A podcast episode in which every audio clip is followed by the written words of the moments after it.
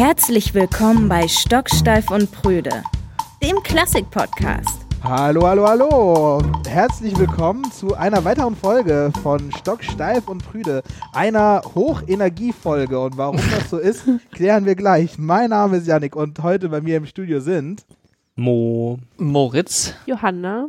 Genau, eine Hochenergiefolge. Wir haben gerade äh, wir haben, wir haben, wir haben, wir haben gerade so ein bisschen so eine, so eine Stunde Besprechung hinter uns. Da ging es um ganz andere Sachen. Und das, das, äh, das reißt einem jetzt schon mal nicht so sehr mit, dass man sich denkt, so, oh, jetzt, jetzt die jetzt Podcast-Folge aufnehmen. Nee, wir haben irgendwie gerade jeder, jeder Daumen hoch, Daumen runter. Wer ist richtig voller Energie? Und ähm, naja, es gab nicht so viele Daumen. einstimmig. Einstimmig. Aber ähm, also ich muss sagen, ich freue mich trotzdem sehr, sehr auf diese Folge. Vor allem, ich finde, das ist ein sehr interessantes Thema, was wir uns da ausgesucht haben. Ich weiß gar nicht genau, von wem das war. Ich glaube irgendwie so. Ne? glaub, ich glaube du selbst. Ich, ich wollte das. Ich glaube schon. Okay, gut, dann ich habe mir dieses Thema gewünscht. ähm, nein, es soll, soll heute nämlich um Crossover gehen. Ähm, weiß nicht, das ist was, was wir so alle immer wieder mal so ein bisschen machen, aber wir auf gar keinen Fall sagen würden, das wäre jetzt unsere, unser, unser Haupt, äh, unser Hauptinteresse, aber immer wieder kommt es doch irgendwie mal vor und ähm, ich weiß nicht, wie es euch geht, aber ich denke, ich habe immer nie so richtig über Crossover-Geschichten nachgedacht. Habe es einfach irgendwie immer passiert. Ja, es gibt halt auch verschiedene äh, Crossover-Erlebnisse. Also jetzt so, wenn ich jetzt mal so privat spreche, es gibt halt die Projekte, die irgendwie witzig sind, weil sie so kreativ und andersartig sind und es gibt halt auch einfach, ja, es gibt halt einfach auch die ganz, ganz schlimmen Projekte, ne? die einfach wehtun. Also äh, ja, und beides erlebt und äh, deswegen kann man äh, viel diskutieren, glaube ich, über äh, dieses Thema. So. Auf jeden Ja. Fall. Es gibt das wunderbare englische Wort cringe, also auf Deutsch übersetzt, wenn einem irgendwie was Peinliches oder so die Fußnägel einem sich hochrollen. Ähm, das kann passieren bei Crossover, aber eben natürlich auch gibt's die, die ganz anderen Erlebnisse, wie du schon gesagt hast, die irgendwie dann, wo man das Gefühl hat, okay, das hat jetzt richtig toll zusammen, zusammengepasst und das hat irgendwie Sinn gemacht, das Ganze. Und ich glaube, wir haben heute mehr, also eher, wir haben heute wirklich ziemlich gute Musik dabei, würde ich sagen. Wir haben nämlich auch äh, zwei Gäste am Start, äh, die ganz unabhängig voneinander ganz unterschiedliche ähm, Crossover-Projekte vorstellen und auch ein bisschen was vorspielen. Und da freue ich mich total drauf. Aber ähm, gehen wir erstmal weiter, weil wir haben es, wir haben doch ein bisschen was, bisschen was haben wir erlebt. Ich, hier auf meinem Zettel steht, Moritz hat kein Leben. Ist das so? Das ist so. Yes. Ich bin heute Morgen um halb acht aufgestanden und seitdem habe ich eigentlich nicht mehr aufgehört, irgendwas zu tun und zu arbeiten. Äh, ja, ich habe ein äh, ganz äh, körper- und seeleneinnehmendes Projekt. Aber es ist Äh, Corona. Ja, tatsächlich kann man ja seit, weiß ich nicht, vorgestern auf öffentlichen Plätzen Konzerte spielen und genau das werden wir tun. Ab Freitag elfmal in Braunschweig, Hannover, Oldenburg, also auf öffentlichen Plätzen mit einer Tanzkompanie aus Braunschweig und Schlagzeug und äh, da proben wir uns gerade schön die Seele aus dem Leib für. Ja, ähm, schön, schön anstrengend, aber bin gespannt, was rauskommt. Ja. Cool. Also es geht mir geht mir ähnlich mit dem äh, hat kein Leben mehr. ich fühle mich gerade so.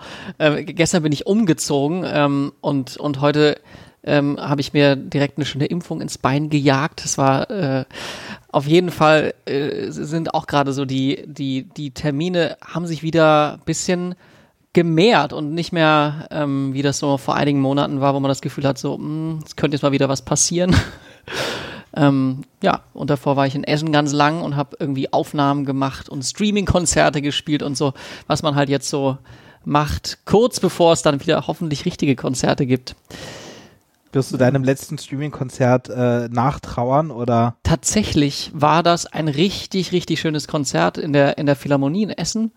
Und das, ähm, also wir haben uns vorher alle, weiß ich nicht, haben wir alle so gesagt, ah ja, jetzt noch so ein St- Streaming-Konzert kurz bevor man eigentlich dann wieder richtig spielen kann, richtig vor Menschen. Das ist, glaube ich, auch in der Essener Philharmonie das letzte Konzert gewesen, was noch nur noch gestreamt werden musste und dann jetzt im, im Juni können dann wieder richtige Konzerte, also richtige Konzerte mit Menschen ähm, stattfinden. Aber dadurch, dass irgendwie die Stimmung so, ähm, dadurch, dass es so absehbar war, dass es jetzt eben nicht alle Konzerte Streaming-Konzerte werden, sondern dass es mehr oder weniger das letzte Streaming-Konzert ist, was man, jetzt spielt, war das total befreiend und es hat total Spaß gemacht. Also mit, mit positivem äh, ähm, Abschied mit den Streaming-Konzerten gehabt. Ach, wie schön. Ja, man, man sieht es doch draußen. Ich glaube, unseren ZuhörerInnen geht es ja genauso. Das Leben geht wieder los und das kulturelle Leben geht wieder los und, und man kann endlich wieder Kultur erleben. Wir können Kultur machen. Das ist doch äh, genau das, worauf wir Bock haben und wofür wir brennen. Und äh, Johanna und ich, wir waren ja am diesem Wochenende auch in einem echten Projekt mit echten Menschen drin. Und wir haben uns auch einen kleinen Sonnenbrand direkt zugezogen, oder? ja, und auch so einen kleinen Sonnenstich. Also Ja. es, wurde, es wurde immer alberner. ja, auf jeden Fall. Aber man, wir konnten endlich wieder mit mehreren Menschen zusammen sein und wir haben mit zwölf Jugendlichen in der Treppenhauswerkstatt ein Konzert ähm, geplant und entworfen, was im Juli stattfinden wird. Und ich musste witzigerweise gerade auch ähm, jetzt bei dem Thema der heutigen Folge Crossover wieder an die Jugendlichen denken, weil das tatsächlich auch ein Thema ist, ähm, was die, worauf die total Bock haben und wo die auch danach fragen und ähm, was auf jeden Fall auch in diesem Konzert, glaube ich, eine Rolle spielen wird. Also da bin ich auf jeden Fall gespannt zu. Ich glaube, hätten wir den ganz freien Lauf gelassen, dann wäre es quasi nur ein Crossover-Projekt geworden mit so ein bisschen Klassik dazu. Nein, aber ist das äh, stimmt, ist eigentlich äh, total passend. Die hatten da richtig, richtig Lust drauf und haben auch, auch ein paar coole Sachen, also so Crossover-Dinge vorgeschlagen und äh, das war tatsächlich, also musikalisch war das sehr, sehr stark, der Einschlag. Aber die hatten auch generell, hatten die halt voll tolle Ideen, finde ich. Bin absolut beeindruckt und begeistert, wie, wie die drauf sind. Und ähm, ich so als Pate für meinen Arbeitsbereich habe manchmal das Gefühl, so, äh, außer mal zu sagen, so, oh, hast du an das gedacht und hast du an das gedacht, muss ich fast nichts machen. Das ist, das ist großartig. Ja, das ist voll die Luxussituation, wenn man merkt, irgendwie, man hat plötzlich eigentlich keinen Job mehr. Ja. Alles passiert ohne einen und man muss immer nur mal so kurz, ah ja, cool, hab ich voll gut gemacht. und dann Ja, geht's weiter. Einfach, einfach eine tolle, tolle Runde, zwölf, äh, zwölf, äh, nur Frauen, ne? Das ist Mhm. ja irgendwie auch, ich mache mir ein bisschen Sorgen um die, um die, äh, um die Jungs, dass die, also ich hätte sowas ja gerne auch gemacht in dem Alter, aber die Jungs heutzutage vielleicht nicht mehr. Ähm, Würde mich, wüs wüsste ich gerne warum, aber auf jeden Fall ist eine tolle Runde. Ähm, super, super taffe Mädels, die da äh, richtig, richtig was drauf haben und richtig Bock haben, da so ein, ja, ein richtig tolles äh, Konzert zu entwickeln. Ja. Ja, apropos äh, tolle junge Leute, Moritz Schüler hat Aufnahmeprüfung bestanden. Oh yes. Mein Schlagzeug-Schüli hat, hat richtig abgeliefert. Äh, ja, ich, ich habe mir erst Sorgen gemacht, weil äh, ich habe nichts gehört. Ich wusste ja schon, dass der spielt, aber dann, äh, man will ja dann auch nicht so, na, wie war's, schreiben. Und wenn nichts zurückkommt, gehst du ja erstmal davon aus, dass es nicht so lief. Heute Morgen habe ich ihn dann getroffen und dann so, ja, hab bestanden. Also Hauptfach und dann die Nebenfächer. Ja, jetzt mal gucken, ob ich einen Platz bekomme und ob die mich dann zulassen. Aber ja, lief erstmal super. Und ich war so, hä, wieso hast du mich nicht gemeldet? Ja, das Ja. muss man sagen, das ist ja wirklich ein großes Ding. Ich meine, das ist, äh, du, hast ihn jetzt auf den Weg gebracht und er wird jetzt Musik studieren und wird jetzt Musiker werden. Ja, also, wirklich, ja. Ja, das ist krass. Ich meine, ich habe ihn äh, ein Jahr lang jetzt so, noch nicht mal ein Jahr lang. Aber ja, großes Talent. Äh, Das macht natürlich total Bock, mit so jemandem zu arbeiten. Und umso besser, wenn man halt am Schluss auch sagen kann, okay, ich habe den Jungen wirklich weitergebracht und habe dem wirklich was ermöglicht, so damit, ne? Ähm, weil, also je weiter das geht und je weiter du einen Schüler ja auch betreust und begleitest auf einem Weg hin, desto mehr Verantwortung liegt halt auch bei dir. Ne? Und deswegen, deswegen umso mehr Gedanken machst du dir und so und deswegen ist das natürlich ganz cool. Stocksteif und Prüde. Wir erklären Klassik. in dieser Rubrik würden wir sonst eigentlich eure Fragen äh, beantworten. Wir haben leider keine mehr. Äh, deswegen an dieser Stelle der Aufruf, äh, schickt uns das, was ihr schon immer von uns beantwortet haben wollt. Was interessiert euch an klassischer Musik, an dem äh, Leben als klassischer Musiker? Was passiert auf der Bühne? Was passiert hinter der Bühne? All diese Dinge. Schickt uns das entweder auf Social Media an das Orchester im Treppenhaus, auf Instagram und Facebook oder per E-Mail an podcast.treppenhausorchester.de. Bevor wir zu dem Thema kommen, äh, möchten wir ein Lieblingsstück in dieser Woche vorstellen und dieses Lieblingsstück äh, kommt von äh, meiner Wenigkeit und vom Mo. Yes, wir haben, ähm, ja, ich würde sagen, leicht, ein leicht crossoveriges äh, Projekt gemacht im Februar diesen Jahres, glaube ich, ne? Mit der äh, Hannoveraner Pop-Sängerin, ja, Sobi. Ähm, genau, wir haben einen Song von ihr eingespielt. Also es gab, sie hat einen Song von sich für Orchester arrangiert und ähm, genau, da waren wir dabei. Ich an der Marimba, Janik an der Bratsche, genau. Da gab es auch vor allem, also da, da müsst ihr gleich drauf achten, aber es gab eine richtig heiße Marimba-Stelle, oder? Das war Ja, ich habe da echt genudelt. ich habe Also da, ich hab da echt geübt für. Also, weil, weil so, so, also das ist halt auch so was, also bei Crossover-Geschichten oder so, also, naja, ist nicht nur bei, generell bei Crossover-Geschichten, aber so, wenn man so Pop-Arrangements begleitet, dann ist das meistens, also ist nicht so, in der Regel ist es nicht wirklich schwer zu spielen. Ähm, und so war das jetzt bei uns auch. Bei den Streichern ging es einfach darum, einfach schön zu spielen, ein paar lange Töne Gut und so. aussehen, ja. Gut, gut aussehen. vor, ja, ja, vor allem das. Gut. ähm, und deswegen, es war halt ein bisschen unfair, weil du musstest dir das wirklich anschauen, ja. Ja, ich, muss- ich habe schon ein bisschen geübt. Ja, ja. Und am Schluss ist es dann halt so, ach komm, wir machen mal noch einen Take und dann hast du einen Take, ne? Und dann werden die Sachen im One-Take a, a vier Minuten aufgenommen. Da sitzt dann niemand dran, der schneidet das dann minutiös in Schnipselchen zurecht, sondern da ist dann halt am Schluss vielleicht ein Take, den du ja, so 80 Prozent getroffen hast, ne? Aber ich glaube, und den kann ich unterschreiben, der da am Schluss bei ru- rumgekommen ist, ja. Der war gut, ja. Ja, ich glaube, ist okay. Mhm. Also mit Musikern des Orchesters im Treppenhaus von Sobi Pearl.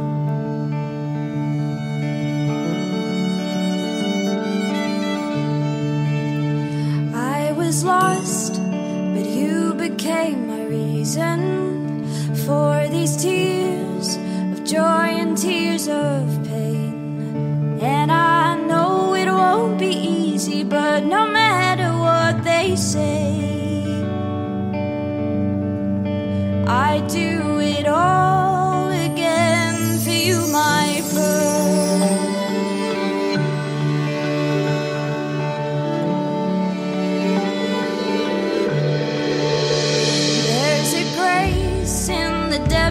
self destruction I had to face before I held you in my arms.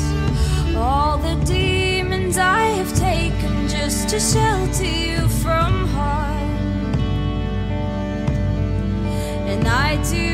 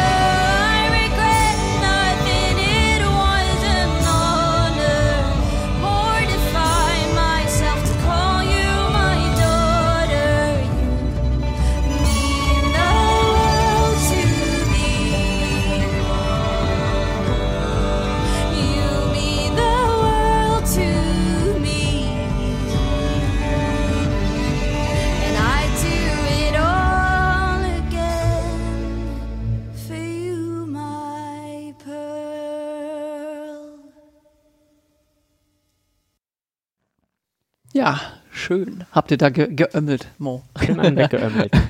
Also an unsere ZuhörerInnen, habt, habt ihr es gehört? Wisst ihr, welche Stelle ihr meint? Sonst, sonst nochmal reinhören und die und dann, dann könnt ihr ja selber beurteilen, ob das jetzt ein guter Take vom Mo, vom, Mo war oder ob das eher ein schlechter Take vom Mo war. Ja, schön. Ja, gerne. Und wenn ihr Fragen dazu habt, ne? Fragen, nee, wie heißt das? Feedback in den Podcast treffenhausorchester.de.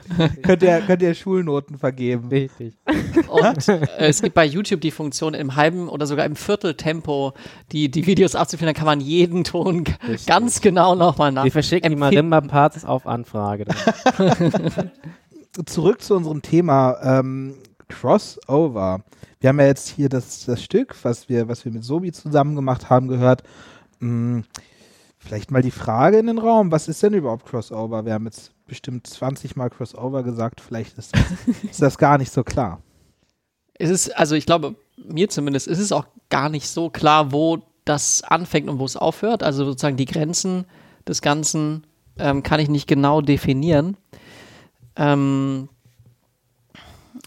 also Crossover heißt einfach die, die Vermischung oder die Kombination von zwei verschiedenen Musikrichtungen, die ähm, so weit auseinander liegen, dass, ähm, dass, man das, dass man da Crossover zu sagen kann. Also wenn sie sozusagen zu nah beieinander sind, dann ist die Gefahr groß, dass es einfach nur irgendwie, weiß ich nicht, irgendwie eine, eine Einbeziehung oder vielleicht eine Inspiration ist, aber ähm, ich glaube, ich, ich würde so definieren, dass es zwei Musikrichtungen sind, die ziemlich weit auseinander liegen und die, die man kombiniert.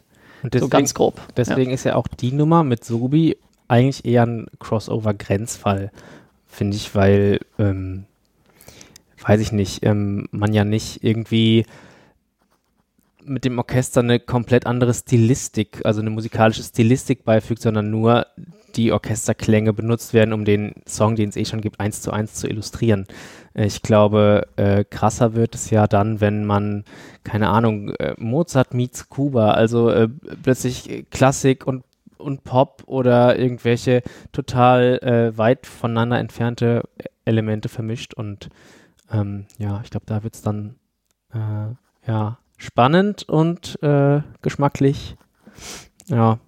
Ne- Ja, es ist ja, aber so eine Sache, ich, eine ne? spannende Frage, wo Crossover eigentlich wirklich anfängt, weil, also ich weiß nicht, wenn man jetzt mit einem, sag ich mal, klassischen Orchester, einer klassischen Orchesterbesetzung irgendwie in ein, was auch immer für einen Pop oder so Bereich geht, ist das dann schon Crossover, auch wenn die Musikrichtung eigentlich Pop bleibt? Also so, das finde ich ist auch gar nicht so klar zu definieren, oder? Also ich glaube, normalerweise würde man ganz klar von Crossover sprechen, wenn so ein, ähm, wenn jetzt Metallica zum Beispiel mit einem Symphonieorchester Nothing Else Matters aufnimmt, da gibt es ja eine, eine berühmte Version, ähm, einfach weil der Orchesterapparat an sich quasi schon die, die Stilrichtung so vorgibt. Ähm, Klingt automatisch irgendwie so ein bisschen nach Klassik oder so. Also, ja, Ich muss klar sagen, also ne, ich finde das ein mega gutes Beispiel, weil ich habe dieses Album und also das ganze Album, was mit, ich weiß nicht, äh, irgendeinem amerikanischen Orchester, die haben das oh, aufgenommen. Gott, wenn ich das wüsste, Ähm, LA Symphony oder Ich sowas. glaube LA Symphony, ja. Ähm, und ich habe das ja rauf und runter gehört und ich fand das ja richtig geil und, und jetzt Nothing Else Matters klingt, also ich kannte den Song nur in dieser Version, ähm, weil davor einfach kein Metallica-Fan war und dann danach habe ich den das im, im Original gehört und dann fand ich ihn einfach weniger gut. Heute würde ich es vielleicht andersrum sehen. Ja, und deshalb bist du dann Bratschist geworden und nicht äh, Rockgitarrist. Ne? Ja, ist interessant. Also, ja, wenn man mal so drüber nachdenkt, es gibt ja einige ähm, Bands oder so, die, die mal so unplugged gegangen sind, zum Beispiel Nirvana, es gibt so eine, eine berühmte, ich weiß gar nicht, im MTV-Studio oder sowas, gibt es ja, in eine Unplugged. Keller war das. Ja. ich. Also, das, war, das sieht richtig geil Und da ist dann halt auch irgendwie, nimmt man Cello mit auf die Bühne und noch ein bisschen, also auf jeden Fall so ein paar, das klassische Instrumentarium und das macht immer sofort was mit den Sachen und nur noch akustische Gitarren und keine äh, Verstärkung mehr. Ähm, da ist dann, das finde ich dann schon wieder grenzwertiger. Da wüsste ich jetzt nicht genau, ob ich dieses, dieses berühmte Nirvana-Konzert als Crossover bezeichnen würde. Aber es gibt es ja einfach auch in beide Richtungen. Also sowohl, dass irgendwelche äh, Metal, Rock, Pop-Sachen von klassischen Besetzungen gespielt werden oder ergänzt werden, als auch, dass ähm, also solche Bands dann eben irgendwie einen Beethoven oder Mozart irgendwie komplett anders spielen. Und es ist ja eigentlich, es ist ja mehr oder weniger genau das Gleiche. Ne? Man spielt eine ähm, Stilrichtung, die eigentlich nicht für diese Besetzung gedacht ist, umarrangiert Mhm. Dafür, also genau, in der jeweils Der, so der, anderen. der, oder der Klassiker wäre ja sowas wie jetzt so Beethoven fünfte Sinfonie und darunter dann dicker Beat oder so. Aha. Ja. Mo, Mo, Moritz guckt nur richtig angewidert. Aha. Nee, ich habe gerade drüber nachgedacht. Da gibt's ja verschiedene Versionen von, weil das so ein berühmtes, ja, dieses, dieses Thema ist einfach so ähm, allgegenwärtig. Das ist sozusagen, das lässt sich ja auch total kommerzialisieren. Und das haben auch schon einige gemacht. Ich, ich bin mir sicher, oder nee, ich weiß es, Vanessa May hat eine Version gebracht, David Garrett hat auf jeden Fall eine Version gebracht. Bin mir sicher, dass, also, hm, So eine Funk-Version, so eine 70er-Version. aha. Äh, Gibt es auch eine gute Version so, jetzt mal, mal so gefragt? Oder ist das alles so? Boah, also das ist natürlich dann, da gehen wir gleich schon ins Bewerten. da müssen wir vorsichtig sein. Aber also, ich meine mich zu erinnern, dass ich sowohl die David Garrett als auch die Vanessa May Version absolut schrecklich finde, weil eben da so wahnsinnig vereinfacht wird und quasi das nur so herhalten muss, irgendwie so als äh, Token, den man so benutzt, weil man den irgendwie im Ohr hat und so. Aber so richtig mit der Musik umgegangen wird dann nicht, sondern es wird so ein bisschen platitüdenhaft einfach benutzt. Und das ist wahrscheinlich, wie wir bestimmt auch dann gleich alle nochmal sagen werden, aber das ist eben genau die Krux bei Crossover. Ähm, wenn man es macht, dann muss man es gut machen und man muss es irgendwie informiert machen. Also und bestimmt sehr, sehr gut gemacht hat das äh, unser, unser nächster Gast, den wir jetzt gleich reinholen wollen. Ähm, und da geht's ja auch darum, wir haben ja schon gesagt, Crossover sind zumindest zwei komplett verschiedene Stilrichtungen, die zusammenkommen. Und ich habe so das Gefühl, bei dem Projekt, äh, was wir jetzt vorstellen, war das auf jeden Fall der Fall. Es geht um äh, das ganz wunderbare Barockorchester La Festa Musicale aus Hannover. Und äh, da haben wir Anne, äh, Geigerin und äh, künstlerische Leitung eben dieses äh, Ensembles, die auch im Orchester im Treppenhaus Mitglied ist übrigens, aber jetzt äh, eben mit La Festa zusammen mit einem Künstler namens Brezel Göring zusammengearbeitet hat. Und wie das klingt und was das ist und warum denn ein, ein Ensemble, was dafür, also was halt ganz, ganz, ganz besonders alte Musik spielt, äh, mit jemandem zusammenarbeitet, der so ganz, ganz neue Musik spielt, erfahren wir jetzt äh, von Anne. Hallo Anne. Hallo.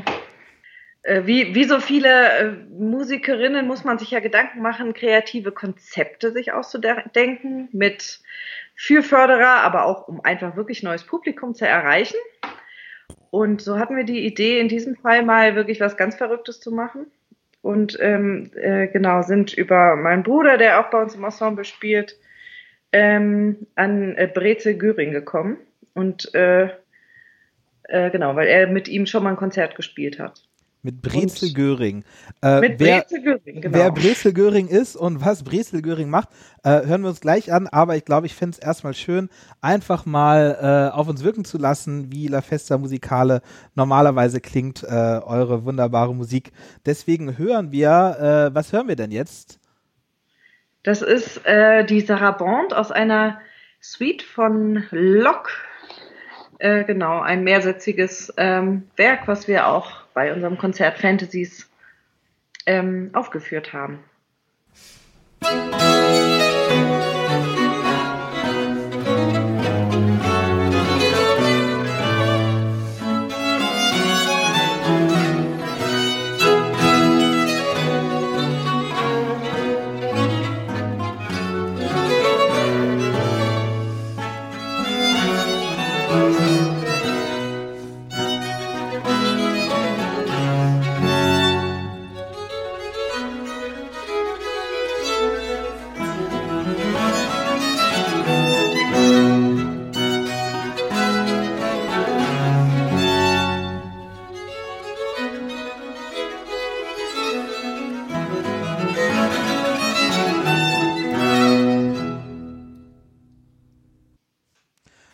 ein wunderschöner Ausschnitt, ähm, tolle Musik, so ganz spritzig. Das ist das, was ihr normalerweise macht, Anne, ne? Ja, wobei ähm, auch gar nicht so viel. Normalerweise sind wir eigentlich ein bisschen größer besetzt oder haben immerhin irgendwie ein Cembalo oder so dabei. Oder eine Orgel. Dieses Mal ist es ja wirklich, sind es nur irgendwie vier bis fünf Streicherinnen unterschiedlich besetzt und eine Laute. Also es ist auch für unsere Verhältnisse relativ klein und wenig opulent.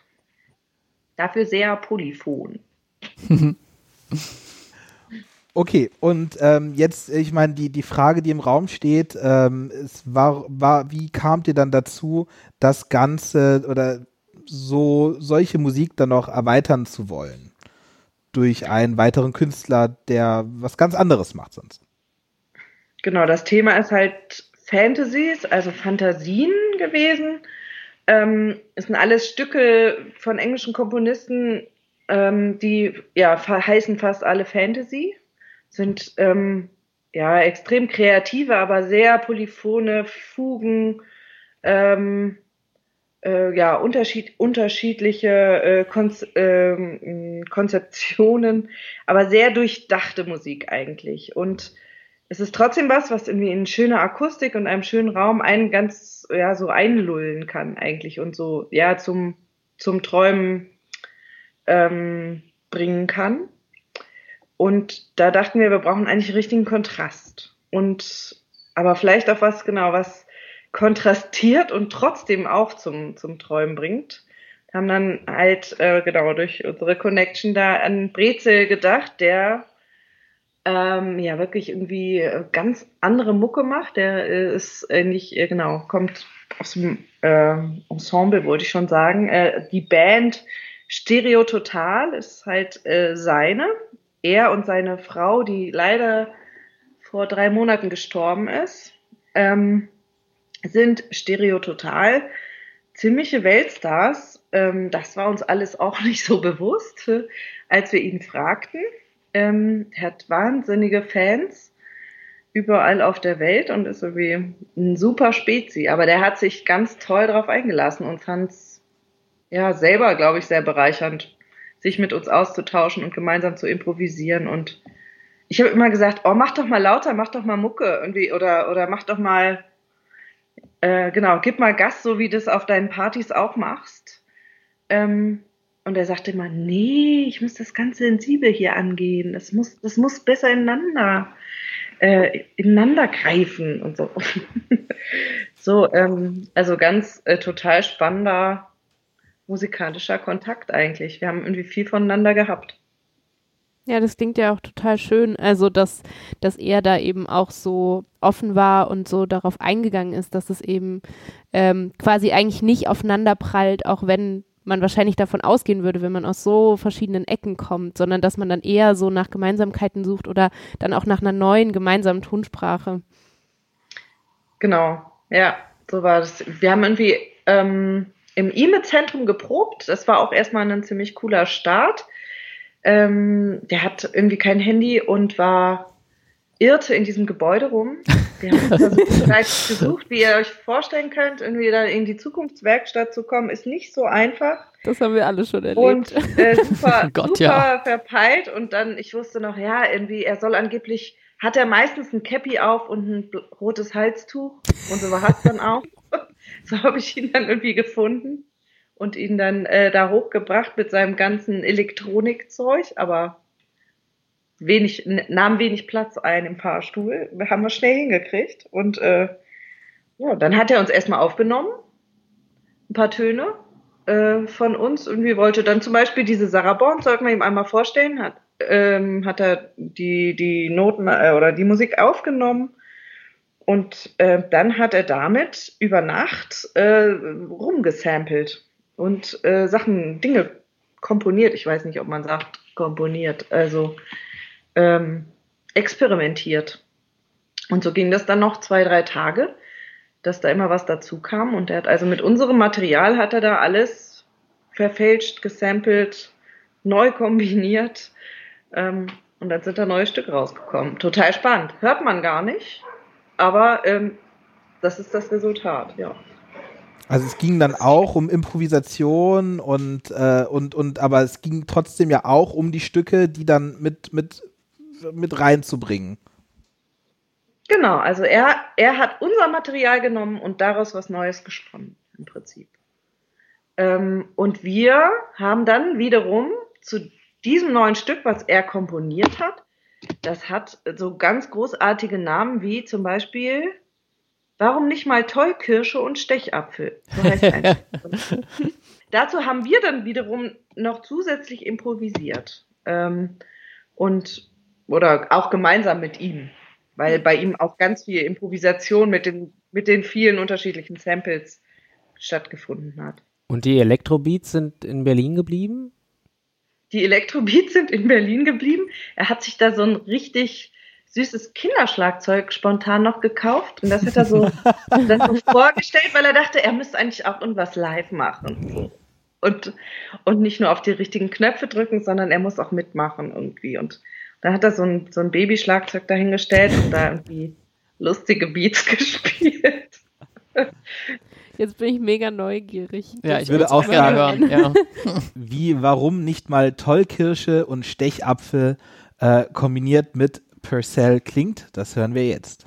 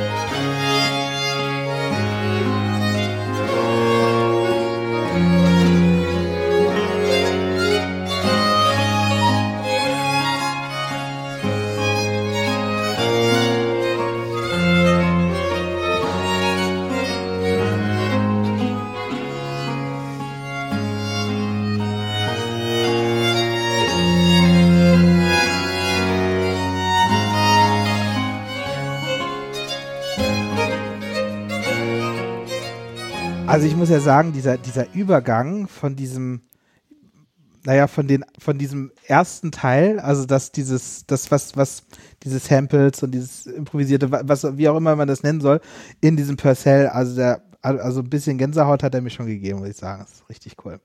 Ich bin, ich bin begeistert, wie stark der sich also sozusagen eingelassen hat. Also ich habe, ich, ich, ich kannte es vorher noch gar nicht, ich habe es nicht angehört und äh, also ich habe mit was ganz anderem, viel sozusagen drastischerem gerechnet, was er so ähm, mitbringt. Und ich finde, ihr habt den tänzerisch da durchaus, ähm, wie soll ich sagen, domestiziert.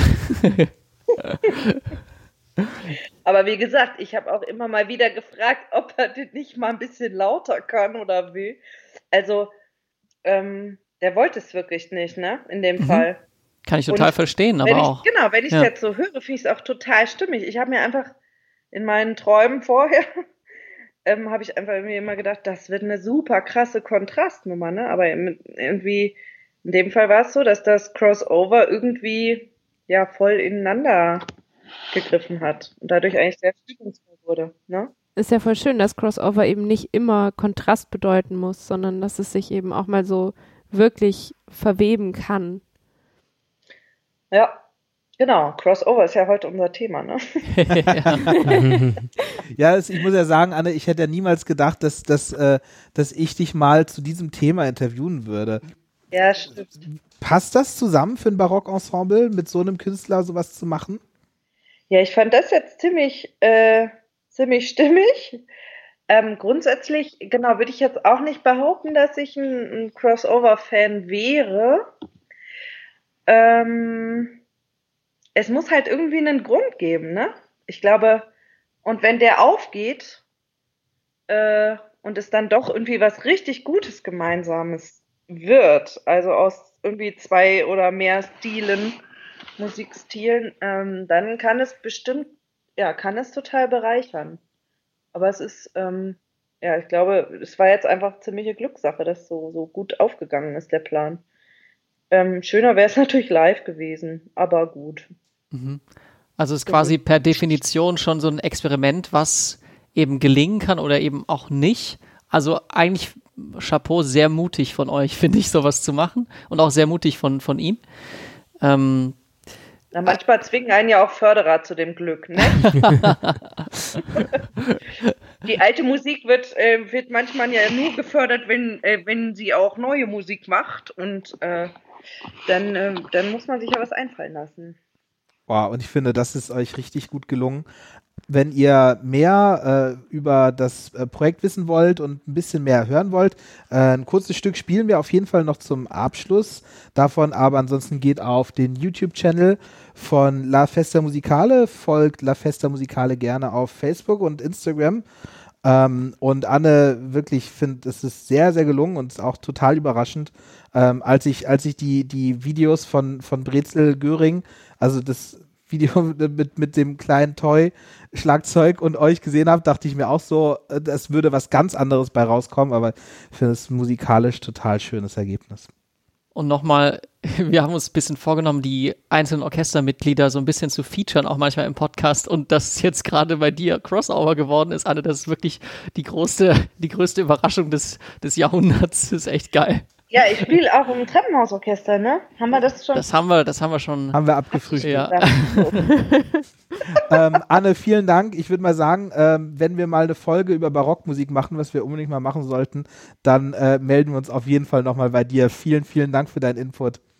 Ja, danke und ich bin gespannt, was ihr so über Crossover denkt. Das höre ich dann wohl nicht. Das hörst du dann. Das hörst du dann, ja. Genau. Stocksteif und Brüder.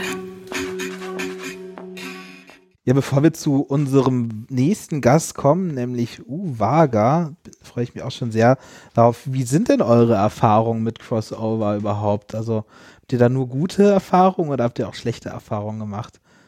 Nee, auch schlechte auf jeden Fall. Gemischt. Ja, ziemlich mixed feelings. Also ich glaube, diese Pop-Sachen, wo, also dass man, dass ein Pop-Song irgendwie erweitert wird um klassische Instrumente und so, das habe ich öfter gemacht, das finde ich meistens auch irgendwie okay, sch äh, relativ schmerzfrei. Äh, keine Ahnung, es gibt halt auch so ein paar zweifelhafte Kompositionen, glaube ich schon mal erzählt, ne, Beethovens Symphonien mit, mit Drums oder keine Ahnung, Beethoven 5 äh, für Percussion Ensemble und Drums und äh, ja, da bin ich raus. Obwohl du das damals gespielt hast, bist du raus. Inzwischen Da willst bin du ich es nicht, nicht ja, nochmal annehmen. Ja, ja, ja, richtig, tat weh, ja. Tat weh. Ja, also immer, immer dann, wenn man auch so das Gefühl hat, die, die Streicher, die, also die klassischen Musiker, die wollen jetzt mal so richtig cool sein, ja, und irgendwie machen, machen dann mal was, was Frisches. Da gibt's dann immer ähm, Schmerzgrenzen, die sowohl beim Hörer als auch wenn man da irgendwie mit drin sitzt, äh, beim Spieler über, über, überschritten werden. Ich hatte noch nicht so viele Erfahrungen, aber die Erfahrungen, die ich, die ich gemacht habe, sind wie gesagt so ziemlich zweigeteilt. Entweder richtig schmerzhaft oder richtig toll. Also hier ähm, Uwaga Christoph König, das ähm, den, den habe ich ja vorgeschlagen, den Gast, den, mit dem habe ich auch schon viel auf der Bühne gestanden und ähm, ja, die Sachen, die sind richtig toll, finde ich. Ähm, aber genau, das ist äh, bei Crossover, weiß Gott, nicht alles, sondern es ist, finde ich, eine der wirklich tollen Ausnahmen eher. Ja, ich finde, es gibt einfach so vieles, was irgendwie nicht funktioniert, wo man dann keinem Stil mehr wirklich gerecht wird. Und ähm, ja, ich, also deswegen finde ich, kann man auch fast sagen, dass ähm, jedes Crossover-Projekt genauso wie es halt ja auch total gut sein kann und funktionieren kann, aber auch echt voll daneben gehen kann. Und irgendwie an, an dieser Klippe ist man die ganze Zeit bei diesem Thema. Also so empfinde ich's. Und ich glaube, wir haben da alle sowohl die einen als auch die anderen Erfahrungen gemacht. Und ja, also man steht dem Thema dann auch immer so ein bisschen ah, mit Vorsicht auf jeden Fall gegenüber. Es ist, äh, dass die Gefahr, wie schon Moritz gesagt hat, dass einem die, die Zehennägel hochgeklappt werden, die ist schon da. Das äh, habe ich auch schon erlebt. Und es kann auch sein natürlich, dass wir da so ein bisschen hypersensibel sind, weil wir die klassische Musik, ähm, also so ähm, bisschen heilig gesprochen haben, so in unserem Bereich. Die klassischen Musiker und Musikerinnen halten die schon sehr hoch, ihren Beethoven, ihren was auch immer, Bach und so. Und das, ähm, also das ist mir letztens wieder durch den Kopf gegangen. Ich hab, wir haben im Vorgespräch ist der Name kurz gefallen. Es gab ein, ein äh, Video von Rezo, das äh, auch sofort wieder runtergenommen worden ist, wo er über Musiktheorie gesprochen hat. Ich will das jetzt nicht alles ähm, sozusagen eins zu eins nacherzählen, aber er hat sich auf jeden Fall sehr kritisch geäußert bezüglich der Art und Weise, wie Musik in der Schule oder im, in der Uni unterrichtet wird. Und äh, insbesondere hat er halt total, also sozusagen fand der Bach wahnsinnig langweilig und sozusagen fand diese Zentriertheit auf, auf klassische Musik als Grundstock, auf dem alles aufbaut, fand er völlig hinfällig und, und, und sozusagen findet, dass da im Musikunterricht eigentlich es ganz um andere Themen gehen müsste. Und wir kommen halt aus einer, aus einer Ecke, wo wir schon sehr gut nachvollziehen können, warum man erstmal bei der, was auch immer, Gregorianik anfängt und dann sich über die Renaissance hin zur Barock und, und so weiter vorarbeitet und so ein bisschen die Musikgeschichte mit all ihren Fortschritten und ähm, Erweiterungen, zumindest der europäischen Musikgeschichte, ähm, da so ein großer Raum ähm, ja, gegeben wird, weil da auch unglaublich viel interessante und tolle Sachen passiert sind. Aber die Frage ist halt tatsächlich, ist das überhaupt diese Zentriertheit auf, auf unser Metier, ist das überhaupt noch zeitgemäß? Also das kann man offen provokant in den Raum stellen, ist es, ähm, sollte an Schulen überhaupt gar nicht mehr so, diese, diese Grundlagen sollten die unterrichtet werden und so weiter. Das ist vielleicht ein, ein, ein weiteres Thema, aber es kam ja auf jeden Fall der Gedanke bei dem Thema Crossover, weil der halt quasi nur in Crossover denkt, Rezo. Der denkt nur, okay, wenn ich einen guten Song schreiben will, dann müssen quasi alle möglichen Stilrichtungen automatisch miteinander vermischt werden. Wenn du dann da was Cooles gehört hast, dann kannst du das mit einbeziehen. Also sozusagen ein, ein, ähm, ein guter Komponist oder eine gute Komponistin ist für ihn jemand, der ähm, irgendwie vielzählige äh, Formen von Input kennt und viele Stile kennt. So. Naja, weil er dann ja wahrscheinlich auch, also der oder die Komponistin, von Mhm. denen er da spricht, ähm, ja auch mehr oder weniger wahrscheinlich mehr Menschen abholt oder irgendwie mehr so am Puls der Zeit oder am so der Gesellschaft, was äh, irgendwie so ja auch heute gerade schon relevant ist, irgendwie Musik ist, die dann so mehr für alle gedacht ist. Ähm, Vermeintlich würde ich, würde ich jetzt nochmal voranstellen. Vermeintlich holt sie mehr Leute ab, weil wenn es so ein Potpourri ist, alles mit einbeziehend, aber nicht so richtig ist, ist auch eine Gefahr, finde ich. Ist eine sehr große Gefahr und da kommen wir natürlich dann auch wieder in, in krasses Fahrwasser, wenn, wenn man zum Beispiel auch aus anderen Kulturen Musik mit einbezieht und das aber auch eher so tokenhaft macht, also nicht wirklich da ins Detail geht und richtig gut drauf guckt, sondern das einfach so mit einbezieht und das irgendwie zusammenmengt. Und ich glaube, genau in dem Bereich gibt's die schlimmsten Sachen. Also wo man das Gefühl hat, das ist alles nur so platzhaltermäßig mal kurz dahin geworfen. Also irgendwie so ein Samba-Rhythmus in der Beethoven-Symphonie irgendwie so mit dabei. Ähm, keiner weiß genau warum oder was das bringen soll, aber also sozusagen wird so zusammengepanscht, alles Mögliche. Und ähm, am Ende hat nichts Profil. Also weder der Samba noch Beethoven noch, noch äh, weiß ich nicht, Gregorianik, die da auch noch mit dabei sein könnte. Bin ja mal sehr gespannt, weil wir haben ja jetzt gleich mit, äh, mit Uwaga haben wir äh, Experten genau für dieses Feld da, die auch genau solche Dinge machen, aber wir finden sie trotzdem sehr gut. Und warum das so ist und was Uwaga besser macht als andere, fragen wir jetzt. Hallo Christoph. Hallo Yannick. Ja, wir freuen uns riesig, äh, dass du hier bist und äh, wofür du stehst und was du machst, kann der Mori viel besser erklären. ja, super.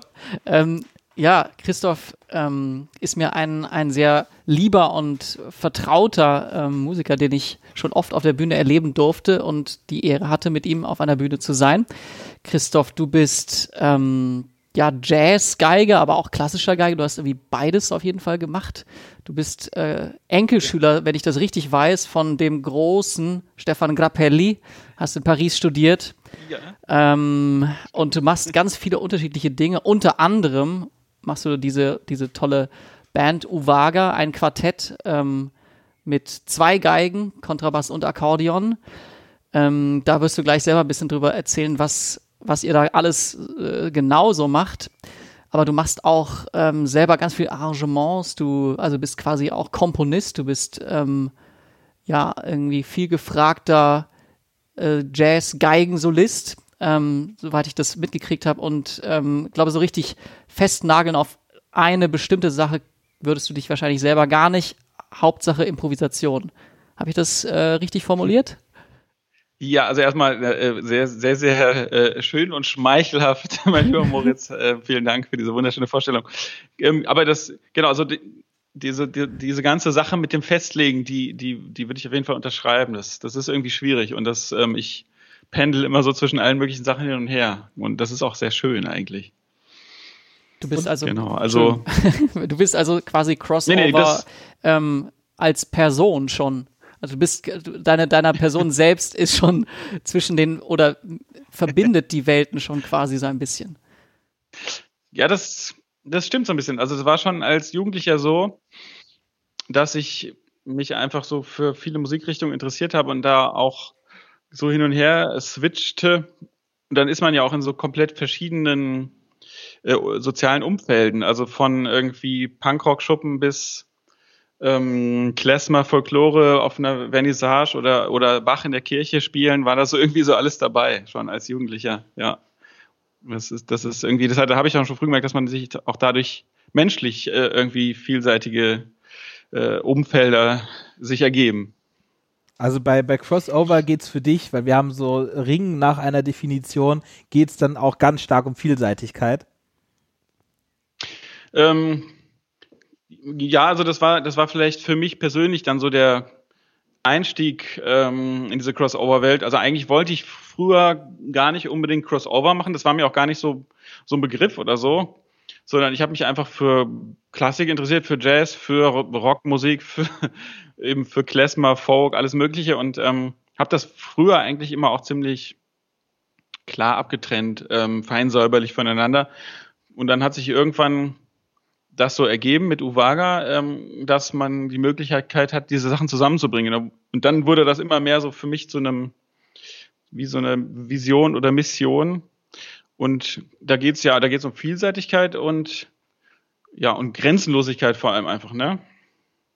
Also es muss ja nicht sozusagen das zur Schaustellen von Vielseitigkeit sein, sondern äh, das Erforschen der Möglichkeiten, ähm, wenn man komplett grenzenlos an Musik rangeht. Das ist vielleicht so das, die schönste Vorstellung davon.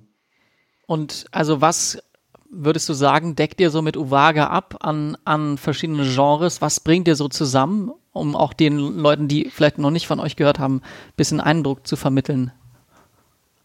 Ja, also wir bringen zusammen äh, die verschiedenen Vorlieben und Schwerpunkte von vier Personen, die eben da so zusammengekommen sind. Und das ist oder, oder es gibt auch bei allen Vieren gibt es ganz viele Überschneidungen. Also es ist ähm, Maurice ein klassischer, vor allem klassischer Geiger, der aber auch so osteuropäische Musik schon immer gemacht hat.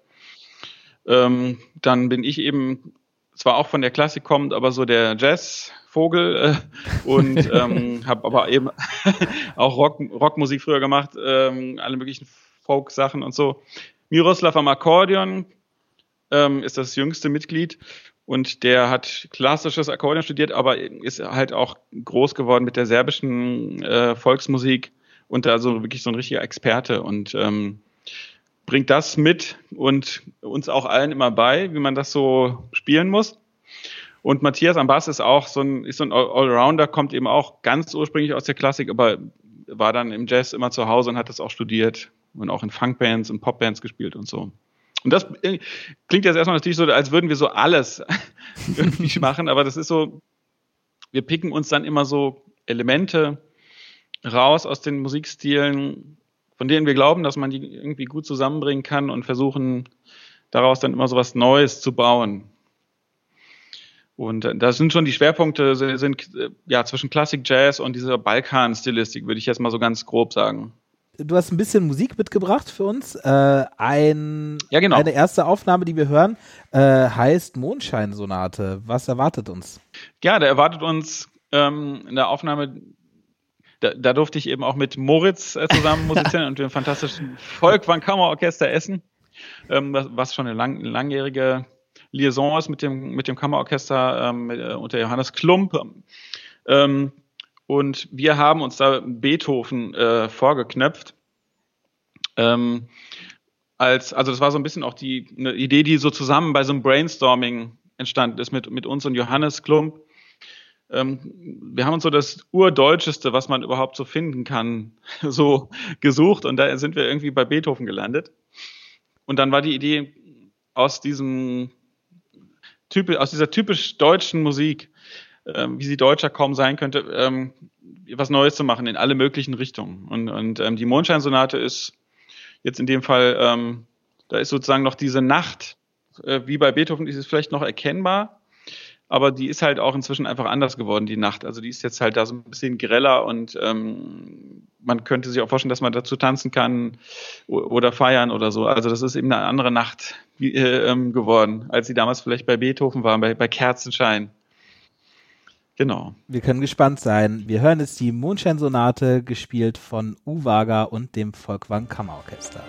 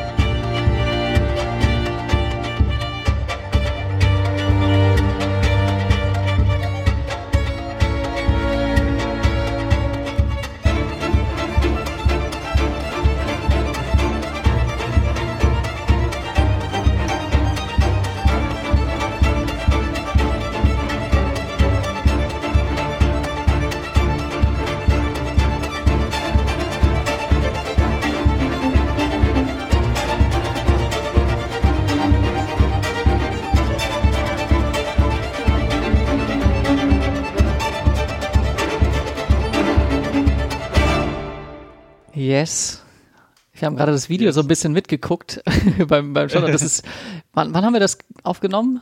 Weißt du es noch, das Jahr? Ähm, 2019, kann das sein? Ich, nee, nee, nee, das ist noch länger her als ist 19. Noch länger? Ich glaub, das, ja, ich glaube, das ist 18, ja, ich würde sagen 18. 19 ist ja, ist ja erst ja, das letzte intakte Jahr vor Corona gewesen. Stimmt, du hast recht. Ja. Man, man verliert immer so ein paar Jahre in der Zeitrechnung jetzt. Ja, voll, äh, die voll. Ja, auf jeden Fall cooler, cooler Song. Der macht sehr viel Spaß, immer zu spielen. Ja, das, ja, ja, das, das macht immer bei, auch bei Live einfach immer Spaß, ne? Ja, geht richtig ab, auf jeden Fall. Ja, wie seid ihr auf die Idee gekommen, jetzt da die Mondscheinsonate, das, das mit Orchester zu machen und vor allem das auf diese Art und Weise zu machen?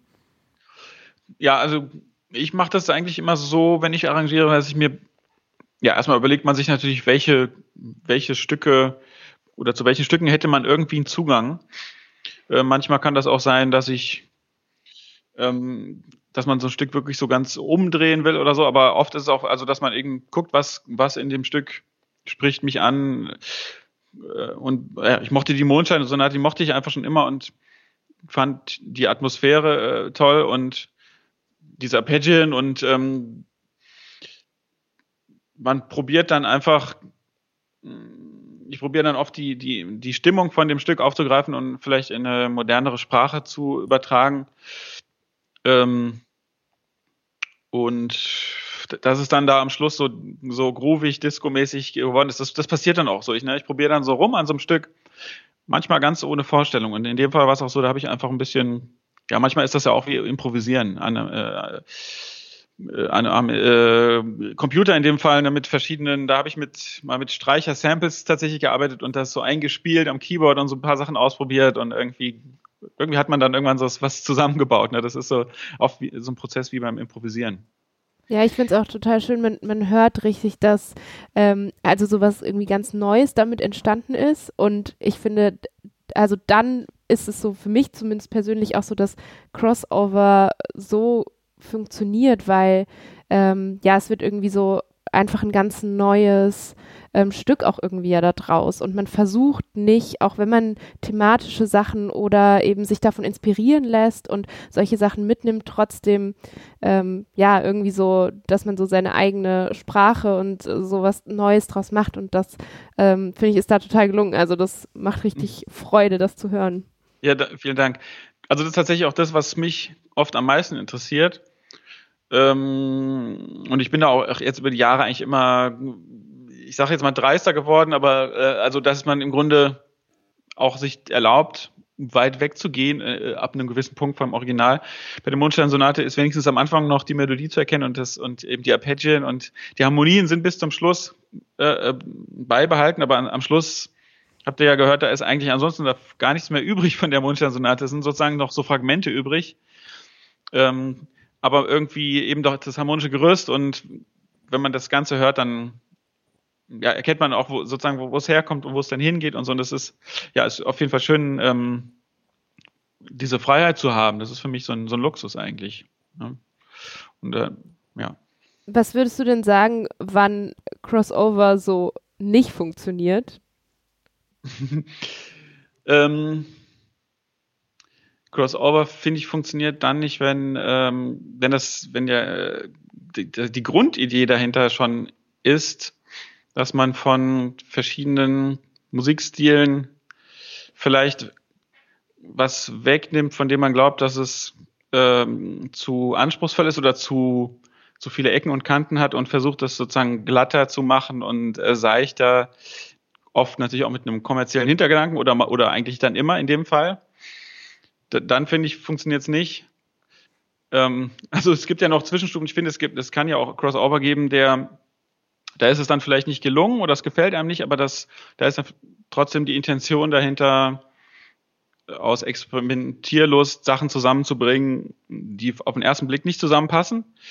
Und das, was wir ja auch tun, und das kann ja, das klappt halt manchmal auch nicht, ne? Und das ist, da finde ich ja auch völlig okay, wenn es mal nicht klappt, solange, solange nicht die Idee dahinter war, ich mache da jetzt äh, was Seichteres draus. Also meinetwegen Rockmusik mit Streichern und aber so Haupt, Hauptsache es ist, ist nicht so äh, erschreckt niemanden und es ist, man kann es schön im Radio hören oder so. so ein ne? bisschen ne? das, was ähm, für alle dabei, ne? Ja, genau. Oder man legt Decke. eben so einen seichten Beat unter, die, unter einem klassisches Stück oder so, damit das dann schön im, äh, äh, im Radio laufen kann. Genau, also das, das ist dann oft so das, was, was mich da nicht so anmacht, ja. Ich könnte mir auch vorstellen, dass ihr so ähm, ganz verschiedenartige Reaktionen auf diese ähm, Art Musik, die ihr macht, bekommt. Also von äh, Leute finden es interessant oder hab, kriegen einen ganz neuen Zugang von bis, äh, keine Ahnung, was macht ihr da mit Beethoven oder mhm. ja, weiß ich nicht. Ähm, äh, ist das so? Also tatsächlich bin ich manchmal fast erstaunt, wie selten das äh, passiert. Da hätte ich, hätte ich anders erwartet, weil wir jetzt eben schon seit vielen Jahren so in die, in die Klassikwelt eingedrungen sind. Wir haben vorher auch auf Jazzfestivals oder so gespielt oder, oder in Clubs oder so. Und irgendwann sind wir so in die, immer mehr in die Klassikwelt eingedrungen. Und da hatte ich eigentlich auch gedacht, dass man da auch mehr, mehr Gegenwind kriegt. Und das haben wir eigentlich recht selten erlebt. Was ja schön ist, ne? Aber ähm, ich bin auf jeden Fall, äh, wir waren einmal, ähm, hatten wir so ein Showcase bei der Classic Connects, wo ich übrigens euch auch mal gehört habe in einem anderen Rotterdam. Jahr. Ja, yes. das war ganz fantastisch und habe ich auch ganz wunderschön getanzt mit ganz vielen anderen äh, musikbegeisterten Menschen. Das am Rande erwähnt. Ähm, und aber wir hatten in einem anderen Jahr da auch ein Showcase und da, ähm, ähm, da war, da war wenigstens mal jemand dabei. Da hatten wir in einem Stück eben Rage Against the Machine mit ähm, Edward Grieg zusammengebracht. Und da war mal endlich jemand, der sich darüber geärgert hat. Der war richtig stinksauer und also richtig wütend. Und da habe ich mich, da habe ich mich gefreut, weil das ist das, das muss ja halt auch mal passieren. Ne? Sonst ist man vielleicht, sonst, sonst denke ich auch, man hat sich zu wenig getraut oder so. Ne? Die armen Rage Against the Machine. Ne? Genau, die armen Rage. genau. Dass sie da mit diesem Krieg befleckt worden sind, ja. genau. Ja, aber ich finde den Punkt total spannend, den du gesagt hast. Also man, man soll also oder quasi, wenn man Sachen vereinfacht oder eben glatt bügelt und ihnen Komplexität wegnimmt, dass es dann oft also eben nicht mehr funktioniert, zumindest so für dich. Und ich finde, das ist aber ähm, so genau auch der springende Punkt. Also so, ähm, das ist ja was, was irgendwie dann viel zu oft passiert oder womit man Crossover erstmal so in Verbindung bringt und ähm, also ich, ja, ich finde, man sieht jetzt zum Beispiel auch an, was wir gehört haben oder so, dass es ja eher eigentlich komplexer wird und man muss ja. halt das dann auch wirklich, ähm, also sag ich mal so, beherrschen. Und wenn man Stile zusammenbringt, dann ist es ja ganz oft so, dass man Leute zusammenbringt, die eben eigentlich nur einen Stil davon wirklich können. Und ähm, dann scheitert es auch oft so an den Fertigkeiten vielleicht, oder? Ja, das, das stimmt schon. Also was was eben auch noch zu der, zu der Frage jetzt irgendwie, welche Form von Crossover nicht funktioniert oder wann es nicht funktioniert, das, das kann auch der Fall sein, wenn man sozusagen Dinge zusammenbringt, wo man sich, wo man vielleicht zu leichtfertig ähm, irgendeine Stilistik dann verwendet und also das passiert eben sehr häufig mit Jazz, ne, äh, wenn Leute denken, naja, da muss man ja vielleicht nur ein bisschen ein paar schräge Akkorde einbauen oder so und dann ist es Jazz. Und, und wenn das dann sozusagen ähm, an der Sache so vorbeigeht. Ne? Das, das, das, das kann natürlich auch sehr in die Hose gehen oder so. Und deswegen finde ich es schon, fand ich es immer wichtig, dass man irgendwie versucht, so ein bisschen einzutauchen in die Musik oder auch sehr intensiv in, in manche Stile.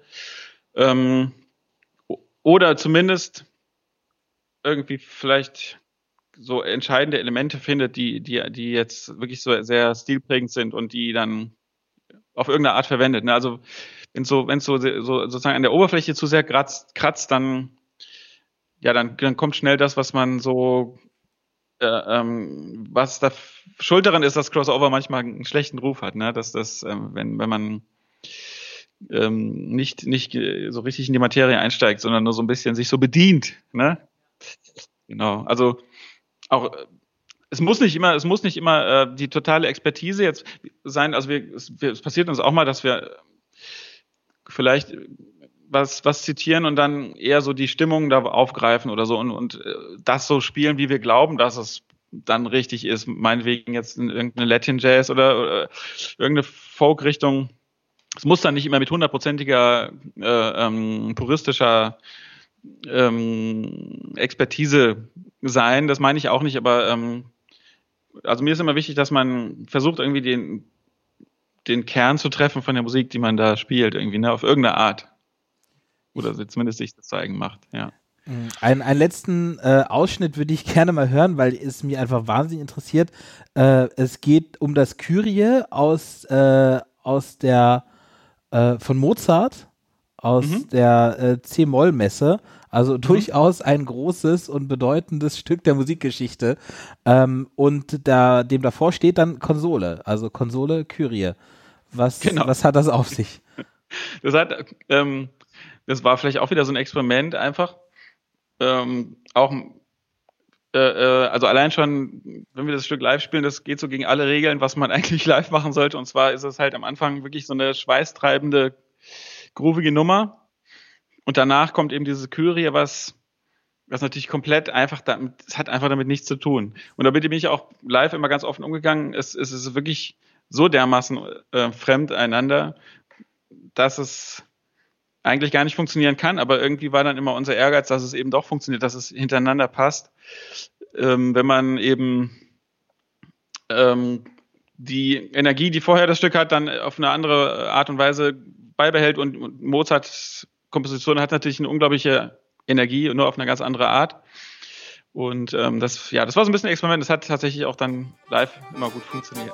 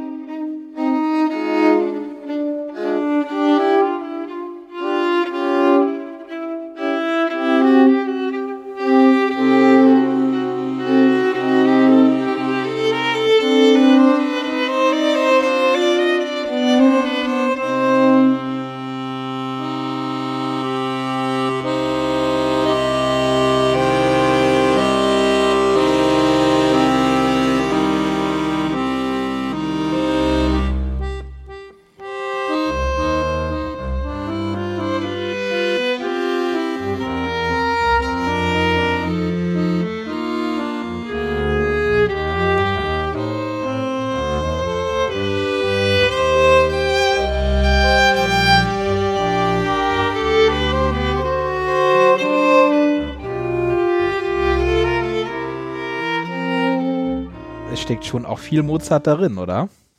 Genau, also in dem Fall ist es sozusagen auch mal so ein Gegenbeispiel, da ist dann dieser Mozart-Anteil äh, eigentlich gar nicht verändert. Ne? Und das, das, das wollen wir auch ab und zu machen. Ähm, weil, also gerade bei Mozart, manchmal hat man einfach Skrupel, ne? Bei so einem Stück, da kann man, kann man kaum was verändern. Und deswegen habe ich es einfach ähm, ganz äh, ähm, überraschend und fremdartig einfach zusammengebracht mit, mit was anderem. Ne? Eben so als Experiment, wie, wie man auch so die Konzertform erweitern kann oder so. Cool. Also, das ist sehr schön mitzuerleben, dass es immer mehr Ensemble gibt, die einfach experimentieren und versuchen, genau das, was du gerade am Ende gesagt hast, irgendwie ähm, zum Alltag werden zu lassen, mit der Konzertform zu experimentieren. Und das auf ganz ja. viele Arten und Weisen, oder? Das, das, das geht ja, geben, es gibt, genau, da gibt es viele Möglichkeiten. Und hier war so auch so die Idee, ne, also man, manchmal will man ähm, vielleicht schon auch für ein, für ein ähm, anderes Publikum bestimmte Sachen erschließen.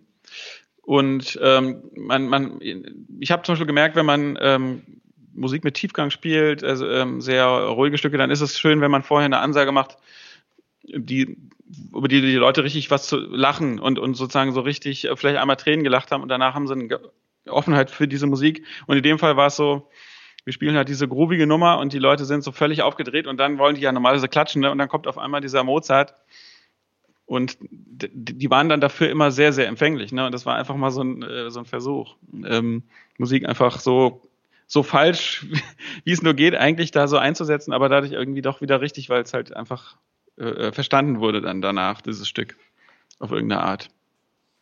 Ja, ich glaube, ein schöneres Schlusswort kann man doch gar nicht finden. Christoph, vielen, vielen Dank äh, für die Musik, die du uns mitgebracht hast und für deine äh, klugen Gedanken. Ich danke euch. Es hat mir großen Spaß gemacht. Uns auch. Mm, ich kann nur aufrufen, folgt Uwaga auf Social Media, äh, geht auf YouTube, da findet ihr eigentlich sehr, sehr viele schöne Aufnahmen oder auf Spotify oder wo auch immer und ich hoffe, man kann euch bestimmt auch bald live irgendwo wieder hören, oder? Kann man tatsächlich, äh, wir sind ganz euphorisch, äh, schon übermorgen.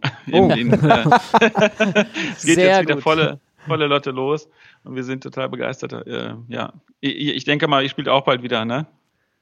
Ja, alles auf einmal dann hat man so das Gefühl jetzt. Alles wird genau. versucht nachzuholen und ja, man genau. weiß gar nicht, wie man das alles koordiniert bekommt. Aber ja, wir freuen uns auch natürlich sehr. Ja, und ich würde euch auch gern mal wieder äh, irgendwo live hören und sehen, weil wie gesagt, ich, also ich hatte echt einen großartigen Abend damals, als ihr da gespielt habt und, und die ganzen Leute, die mich da umrundet, also mit denen ich da stand auch. Ne, das war echt, auch so besser geht's nicht irgendwie. Man hat da irgendwie so einen Cocktail getrunken und getanzt und ich habe gespielt. Das war schon echt famos.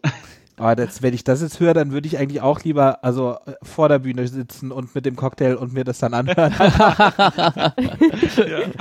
In jedem Fall äh, vielen Dank an all unsere ZuhörerInnen. Wir freuen uns wie immer über äh, fünf Sterne bei iTunes oder wo auch immer ihr uns hört. Und äh, zum Ausklang hören wir ein weiteres Stück von La Festa Musicale gemeinsam mit Gretel Göring. Und wir werden dazu sagen, ciao, ciao, bis zum nächsten Mal. Tschüss.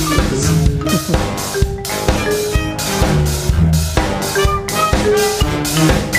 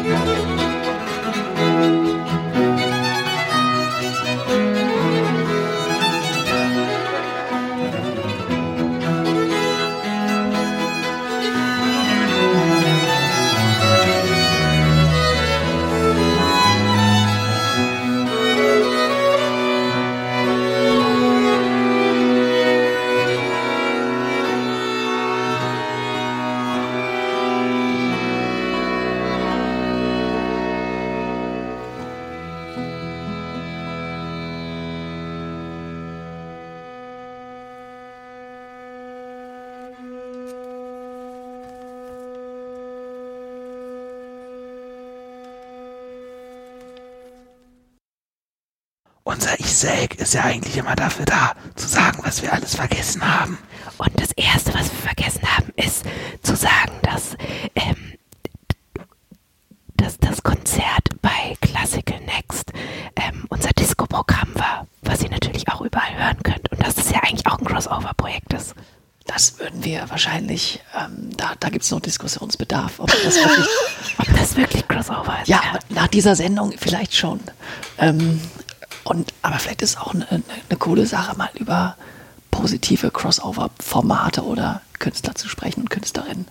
Ich, ich werfe erstmal meinen meinen Hut in die Mitte und sag Wooden Elephant, finde ich richtig cool. Die machen, Wooden Elephant. das ist so. Kenn ich nicht. Kennt ihr nicht? Dann hört's euch an. Ist aber richtig geil. Ist richtig cool. Also, ich kann was nennen, das ist die CD, ich glaube, sie heißt Dance Music Symphony, arrangiert von Hans Eck. Das ist ein norwegischer Arrangeur. Äh, äh, Dance Music mit Symphonieorchester. Geiles Zeug. Nice. Ja, also mir fällt nichts ein. Ich weiß, es, ist, es gibt eine geile CD. Ich weiß aber nicht genau, wie sie heißt. Und zwar sind das Arrangements von FX Twin für, äh, für kleines Ensemble, gemischtes Ensemble mit Drums. Das ist richtig geiles Zeug. Äh, packen wir in die Show Notes. Wir packen alles in die Shownotes. Tschüssi. Na gut. So, also damit ihr mal, damit ihr jetzt wirklich einfach nur gute Beispiele habt. Wir haben wirklich viel zu wenig über schlechte Crossover gesprochen. Ne? Egal. nur gute Musik hier. Tschüss. Tschüss. Tschüss.